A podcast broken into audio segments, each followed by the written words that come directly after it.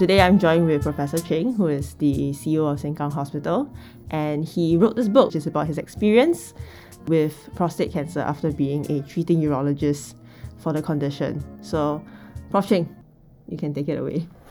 Yeah, the first question I was asked is actually a macro public healthcare system, whether we actually have time enough, you know, to have a good conversation and build a good trusting relationship with our patient. So maybe, as I always like to start a conversation with a story, he was a uh, long retired uh, V I P, right? And he was waiting outside my clinic for quite a while and was complaining to my nurses. As he sat down, he said, you know, I'm a V I P, you know, why do you make me wait so long? So I replied, I said, sir, your generation have built such a world-class healthcare system, we can now treat everybody as a V I P, just as you are a V I P. So he was quiet after that. So if I were a physician in the clinic or doing ward rounds, oftentimes the patients expect us to pay full attention, you know, give them everything that they need.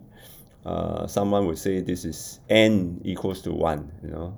The n is the number of people on the study, in which case, in this case, you know, I am the most important person, you know. Heck to all the other people who are also waiting outside my consult room. I need all the time in the world.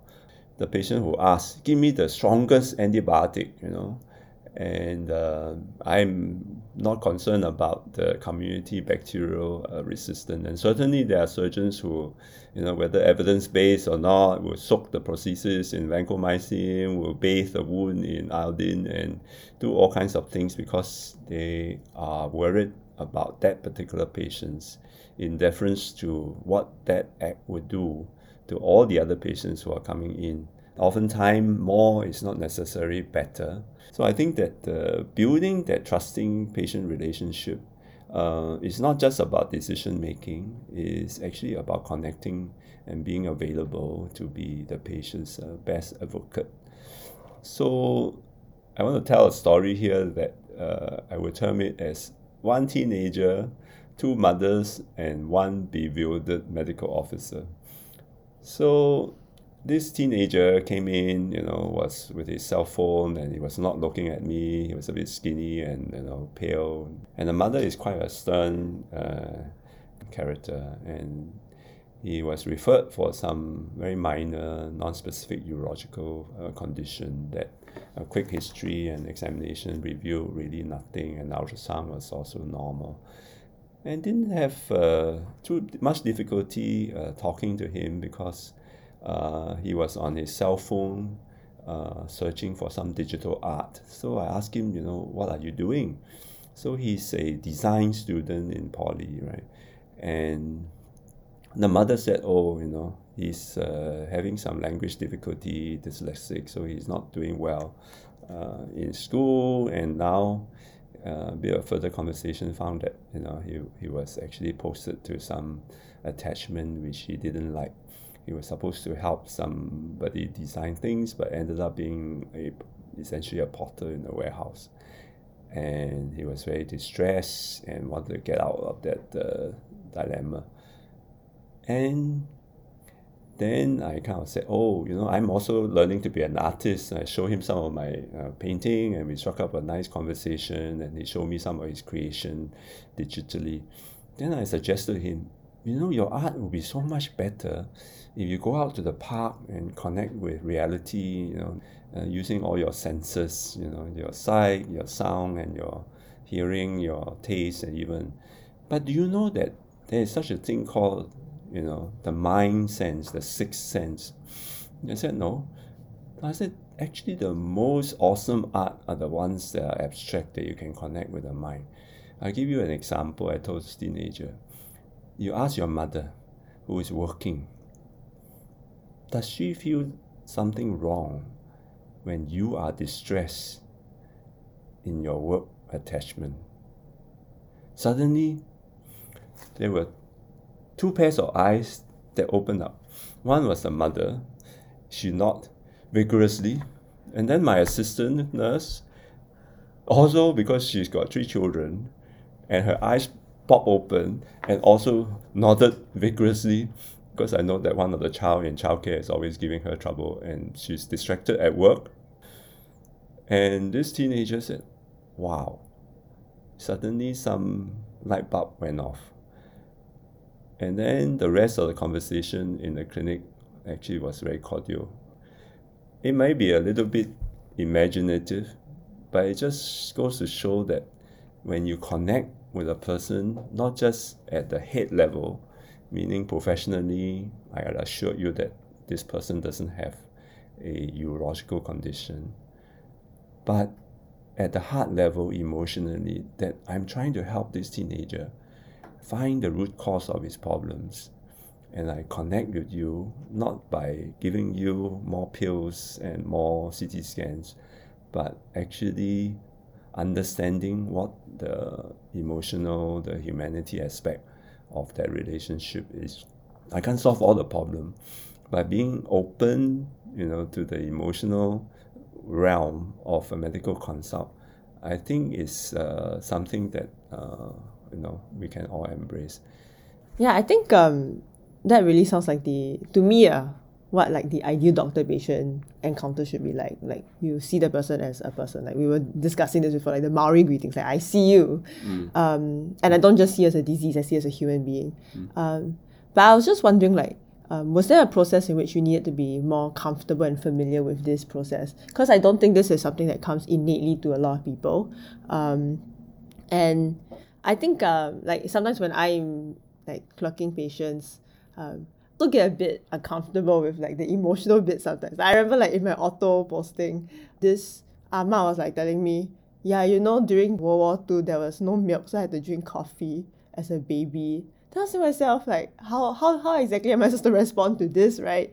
I'm not sure if, like, patients come into doctors, like, expecting this emotional response or expecting the doctors to, like, see them per se. Um, but I was wondering, like, for you, like, was there, like, a process in which you had to get comfortable with this, like, tandem? Well, certainly, I mean, we all go through phases. And even today, you know, in my clinic, you know, we are still seeing twenty-five patients. So there's definitely a time constraint of how much you can do this. It takes time to connect. But I think it's also the attitude, the attitude that the patients and the family can see, whether you are there, whether you're making eye contact, or are you just saying those nice words, you know, the heart is not in it. And sometimes it's, you know, the, the reckoning that, you know, that that person there has a need and you are open to it. So one way, you know, I always enjoy my clinic. I mean, of course, you know, as a C E O, running to a clinic is a great excuse, right? Rather than long meetings. But I'm always uh, curious of the personality that I meet in the clinic, and I have always been rewarded how awesome some of these people are, right? I'll give you another story, right? There's eighty-six-year-old came in in a wheelchair with his head hanging and uh, not interested in anything. He was wearing a diaper and was brought in by his uh, polytechnic son, and couldn't really, you know, talk to him because it was hard of hearing. But when I examined him, I realized that he's actually spoke very good English despite his dementia. And when I asked him, what did you work as before? So he said, oh, I'm an agricultural expert.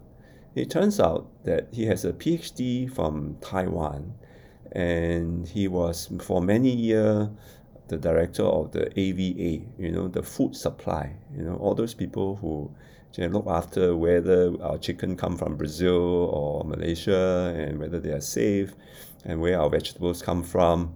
And he was actually a agricultural expert. And, you know, we struck up a nice conversation, and then I suggested to him, hey, you know, instead of uh, being, you know, kind of marooned at home, why don't your grandson also do a project with you and help us with our community uh, farming, you know? I'm really uh, interested in the hydroponics, you know, growing multi-layered, uh, self-sufficient vegetables in, in, on the campus. And then he started saying, oh, how much uh, space do you have? Is there enough sun? You know, what's your water supply? And he was a very different person when he left the clinic. And, you know, I'm not sure that I can solve all his problems straight away, but I certainly, for that few minutes, you know, gave this eighty-six-year-old man uh, reasons to love himself. Mm. Kind of reawaken, you know, I'm a person, I'm not just a burden to everybody. I have something to contribute even at age uh, sixty, eighty-six. And the grandson said, yeah, yeah, yeah, I can do that as a project as well. I'll, I'll bring him. So I'm still to follow up on that particular encounter. I, the take home for me is the personality that we see in the clinic, despite the heavy schedule, if we open our heart, they are very awesome. Even the one who comes in, you know, complaining this and that and that, if you take it at the right attitude, they all bring in the lessons for us. And if we are curious and we are open to that learning, rather than seeing, oh, how many more cases have I got to see? Can I just send this guy off for another x-ray so that I don't have to look at it? Uh, you know, it'll be somebody else's problem. But you treasure the encounter, as, as I do, that, you know, hey, I really look forward to the clinic. Yes, I know I'm going to miss lunch, but so what, right? We are all trying to go on a diet anyway. And you treasure that experience of doing walk round because, you know, I think medicine is great. You never really know who's the next person and you will meet. And if you are open to the encounter and the discovery and you are curious, ask one or two questions, you may uncover, you know, a box of treasure that, uh, you know, nobody else can give you. With that attitude, I really don't think that, you know, hard work is a reason for burnout. The same goes for not just patients, but also your colleagues, your mm-hmm. supervisors. Yeah, you know, they may not be always nice to you, but if you're open to discover, and you will never know what you will see. Mm-hmm. So I think that's, to me, is personal, personal mastery. It's mm-hmm. about, you know, in this uh, very complex environment, how do you find joy, you know, in the, the daily living? Yeah, I think that's... um. That's a perspective that is not very common. um, like, I mean, like even like thinking about talking to my classmates, lessons, and I think um, there's that idea that like medicine can be learned from the textbooks, with minimal patient encounter. And I was also thinking about it in the context of like when you're a junior doctor. I think it's super stressful to be a junior doctor. I mean, I mean, I'm not in that position yet, but sometimes seeing the M Os or the H Os, I think it's very hard to have this sense of self-mastery when you are faced with that amount of stress every day. And also not to not to preclude the fact that there is also uh, abuse of healthcare workers. Sometimes people say verbally abusive things, and this really eats into your core. And I remember like seeing like some M Os crying in clinic because of these encounters. If you are in that position right now, I mean, I know it's very far for you, but let's say if you are in that position right now, what steps do you think someone should take in order to get that kind of perspective? Because it's very hard when you are in the battleground. Certainly there are red lines that people should not cross. So if the supervisor or the senior is abusive because they want to set a certain tone or encounter so that they can sleep, I certainly have heard story that, you know, they give you the xia ma wei, you know, the first time encounter. I scold you for things that uh, you are junior, I'm senior. I basically set up the hierarchy. I scold you for things that actually you don't deserve. And I know, and I know you know that I know. And I'm just telling you, I'm going to scold you anyway and abuse you so that you won't call me at two a.m. for some nonsense uh, problems, right? But certainly if you encounter any of those, you know, please, you know, bring it to me. You know, if you are working in this hospital, I will act on it straight away. Because I think we cannot tolerate abuses, whether verbal, physical, or mental. But I also think that it is, you know, the lover creates the beloved. If you do your part and, you know, you win the trust and, uh, you know, relation with your seniors, the seniors are there, you know, also rewarded by being asked questions. You know, they like to be asked and giving you things to do. And I always remember my mentor, Katie Fu. You know, it may be six thirty p.m. in the operating room and the anesthetist is waiting to go home and trying to peep over and see how much more you, you are going. But Professor Fu will always make sure that everybody around the patient gets something to do. even if it's just putting one last stitch on the skin, or, you know, doing some checking, and everybody gets something to do, to go home and feel that, oh, you know, I've contributed to that particular person's recovery. I have learned something on that day itself. And I try to perpetuate that in my own practice. And I think there's a lot of these uh, valuable uh, traditions in healthcare, in med- that we value, and is paying it forward because, well, you get to do, you learn. Well, one day I'll be the patient that you are operating on. So, but I think the best is if you can actually find, you know, the reasons to love yourself, even in the most adverse uh, condition, because you cannot predict. That patient's, you know, uh, family, you know, who had just come back from the U S, they have many, many reasons why they are not happy. And you are, you look like someone that I can abuse because you represent the, you know, authorities and the government and the unfairness of the system. And if you react to that all the time, you know, you have this ego that, you know, I'm, you know, ideally, you know, I'm bringing you the good news and the best treatment. Why are you abusing me? And you you feel that this is unfair. Then life will be very, very tough.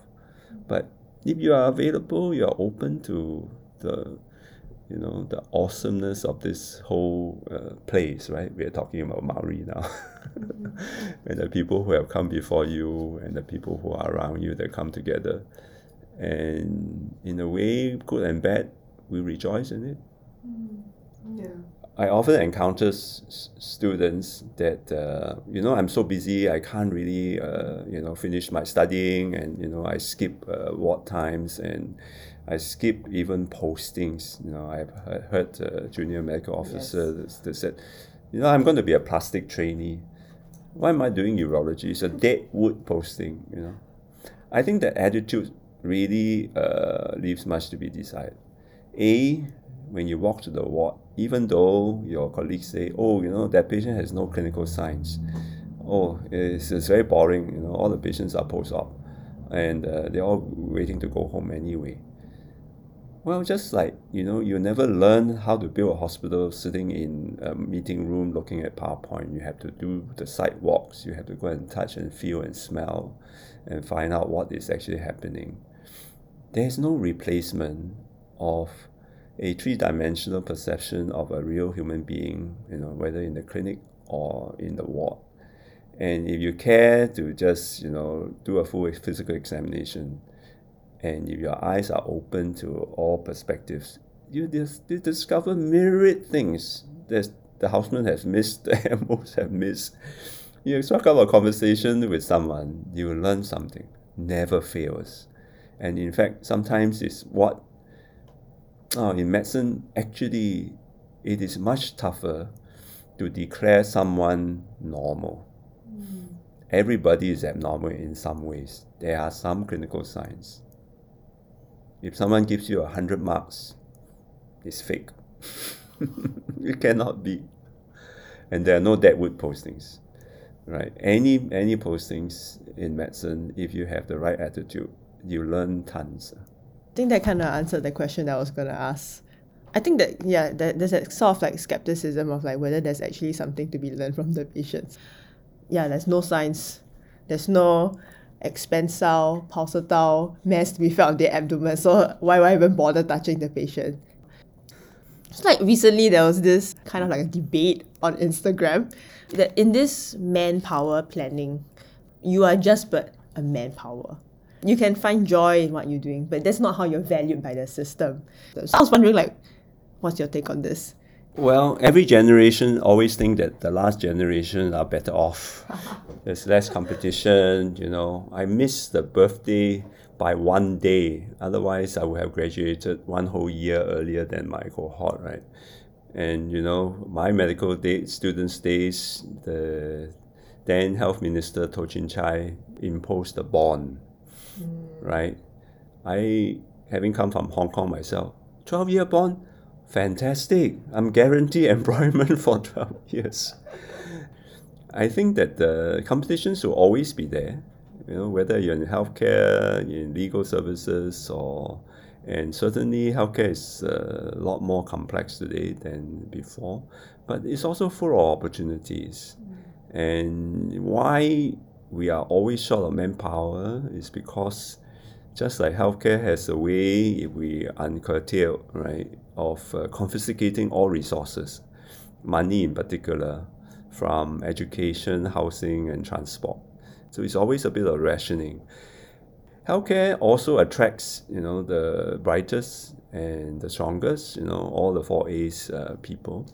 And away from a macro management point of view, it's inconceivable that, you know, you confiscate all of the human resources into healthcare mm. and leaving none for, you know, uh, other just as important as a nation um, uh, demands. So there will always be this uh, uh, constraint. You know, I wish I was a medical student all over again. Mm. Partly because you have so many opportunities. Yes, you know, competitions are in every generation, and there's never a, you know, a free lunch. And I, I think that uh, today we have to be a lot more adept, whether it is for yourself, personal mastery, your own livelihood, or for healthcare as a system at the micro and the macro level. It is definitely a complex adaptive uh, challenge. And the sooner we grapple with that, that whatever you learn uh, in five years of medical school will be completely wrong by the time you graduate, and that pace of change will be accelerated. Whatever you think, oh, uh, if I get my uh, residency in uh, ophthalmology, I'll be set for life, I'll be driving my Ferrari, and I have, don't have to read another journal for another day. I'm sorry, it ain't going to happen this time round. So maybe Professor Chng, could you give us a bit more examples about this complex adaptive system that you mentioned? Or maybe like give us like an overview of what complex adaptive system even, even is. I have this Alaskan story that I heard, which is, so in Alaska, the Eskimos, how do they bring up kids? They teach them how to hunt. So it's about throwing a, a spear or, you know, bringing down a, I don't know what kind of animals they hunt, you know, maybe bears. And two things were, I thought, very applicable to us.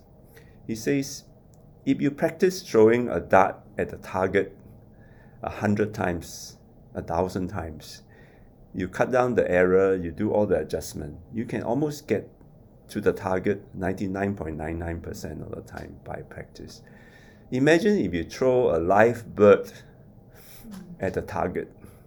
Whether the live bird will fly directly to the target or not depends on whether there's a bird bath or water there, there are bird seeds, or better still, there are baby birds there waiting for me to bring food home. The bird has full autonomy of whether to reach the target. So it's very much like in medicine. If someone has a road traffic accident, it's brought to the E D and to the I C U in the operating theatre. Patient is unconscious.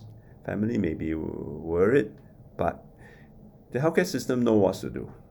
Intubate, stop the bleeding, angiogram if necessary, do the operation, decrease variability, make sure that all the blood transfusions are of the right type, you know, so that you have a reasonable and almost idealized outcome given the circumstances. However, and the patients have very little control. However, if you see an Eskimo with diabetes for six minutes in a clinic and you prescribe some diabetic medication, whether the person is going to take the medicine, adhere to the diet, do the exercise, it's very much like throwing a live bird at the target, whether the live bird wants to fly to the target. And so I was very thrilled that the conversation in Alaska, in Nuka system, apparently to our older generation grandfather, diabetic, is, what is the, you know, most uh, treasured uh, experience that you have with your grandson, right? He said, oh, I would like to teach the grandson how to hunt, by bringing him across the freezing water streams and throwing darts at the target. Then the dietitian said, well, then you really need to control your diabetes so that your eyesight, you know, of throwing the dart can be preserved, and you don't have glove and stocking paresthesia of your feet so that you can still cross the river. Bing.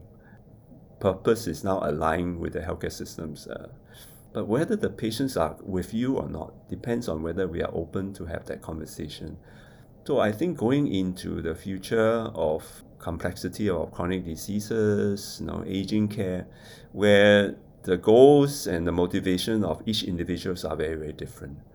We have to be ready to connect, you know, not just at the head level, telling them what is the, you know, evidence-based approach, but also at the heart level, you know, connect with them. What is your motivation? You got cancer now. What is your worst fear? What's the shadow over you that helped you uh, choose one uh, option versus another? When we understand that, we become the patient's best friend and their advocate. And I think that is such a precious uh, gift that healthcare workers are given. Being a doctor, being a nurse is an immense privilege. It's a privilege given to you, allowing you to access the deepest secrets. And that privilege comes with a heavy responsibility.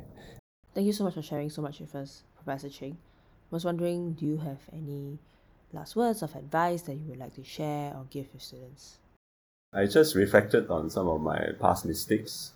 I did go on stage maybe ten years ago, and I said I regretted being such an asshole before as a senior consultant, sometimes to my colleagues and sometimes even to my patient. I vividly recall actually going on stage apologizing to this unknown patient that was referred to me Uh, for a cystectomy, which is removal of the bladder for cancer.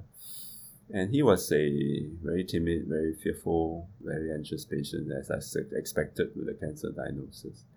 But after two clinical consultations that I tried to connect with him, I sensed that I couldn't really build a trusting relationship with him that is so necessary to bring this patient through the journey of a highly risky uh, major operation. So I went back to the person who referred to me and I said, uh, I'm sorry, I don't think it's safe for me to do this operation for him. Can I suggest somebody else? On reflection, I said, I think to that patient and their family, having seen them twice and talked through all the complications and all the indications and all the different scenarios, Uh, to say that now I'm not operating on him is uh, major abandoning, betrayal even, and loss of faith of the system. I kind of swore to myself that I won't do it again in front of the public. Uh, that was on stage, and I'm glad that I had the courage to confront my own ghosts and continue to improve on my ability to not just technically improve the care, but also connect with our patients emotionally and bring them through difficult situations. So I think we are so grateful that we always get second chance in healthcare. We can't serve all our patients one hundred percent, whether technically or emotionally, because, well, healthcare is complicated and medicine is not an exacting science, and sometimes even the best evidence will fall short, and our best effort to connect may also misfire. But if we reflect and we learn and we discuss, you know, each case scenario, hopefully that portion of misfiring will become smaller and smaller as we become more experienced, and also impart that to the next generation so that they don't actually have to learn those painful lessons. Another story was when I was a medical student, there was a very young up-and-coming surgeon, in fact, the son of uh, the late professor, Professor Khanna, and he suddenly gave up his brilliant surgical career because he met one complication that eventually led to the patient succumbing to the complication from a perforated uh, esophagus from a scope. Those days it was rigid and dangerous uh, esophagus. esophagoscope. And I think many of us, whether medicine or surgery, will always encounter those regretful moments. We wish we have done something different and not arrive at a poor outcome. But I think that we also have to be aware that I think reflection is good, learning from our past mistake is good, but to be so consumed by the regret and the upsetness and the anger with ourselves that we are no longer functional and no longer able to learn those precious lessons, I think we'll be shortchanging all of the people, all the patients that have come before that particular episode, that has actually paid dearly through their own suffering because of our misfiring. I think those precious lessons we have a responsibility to pass on, not just to our students, but also to ourselves in the next patient encounter. So I think we should all be, as a last word, very grateful for this great opportunity to serve, to learn, and to teach, and to continually improve the system. Thank you so much. Enjoy talking to all of you.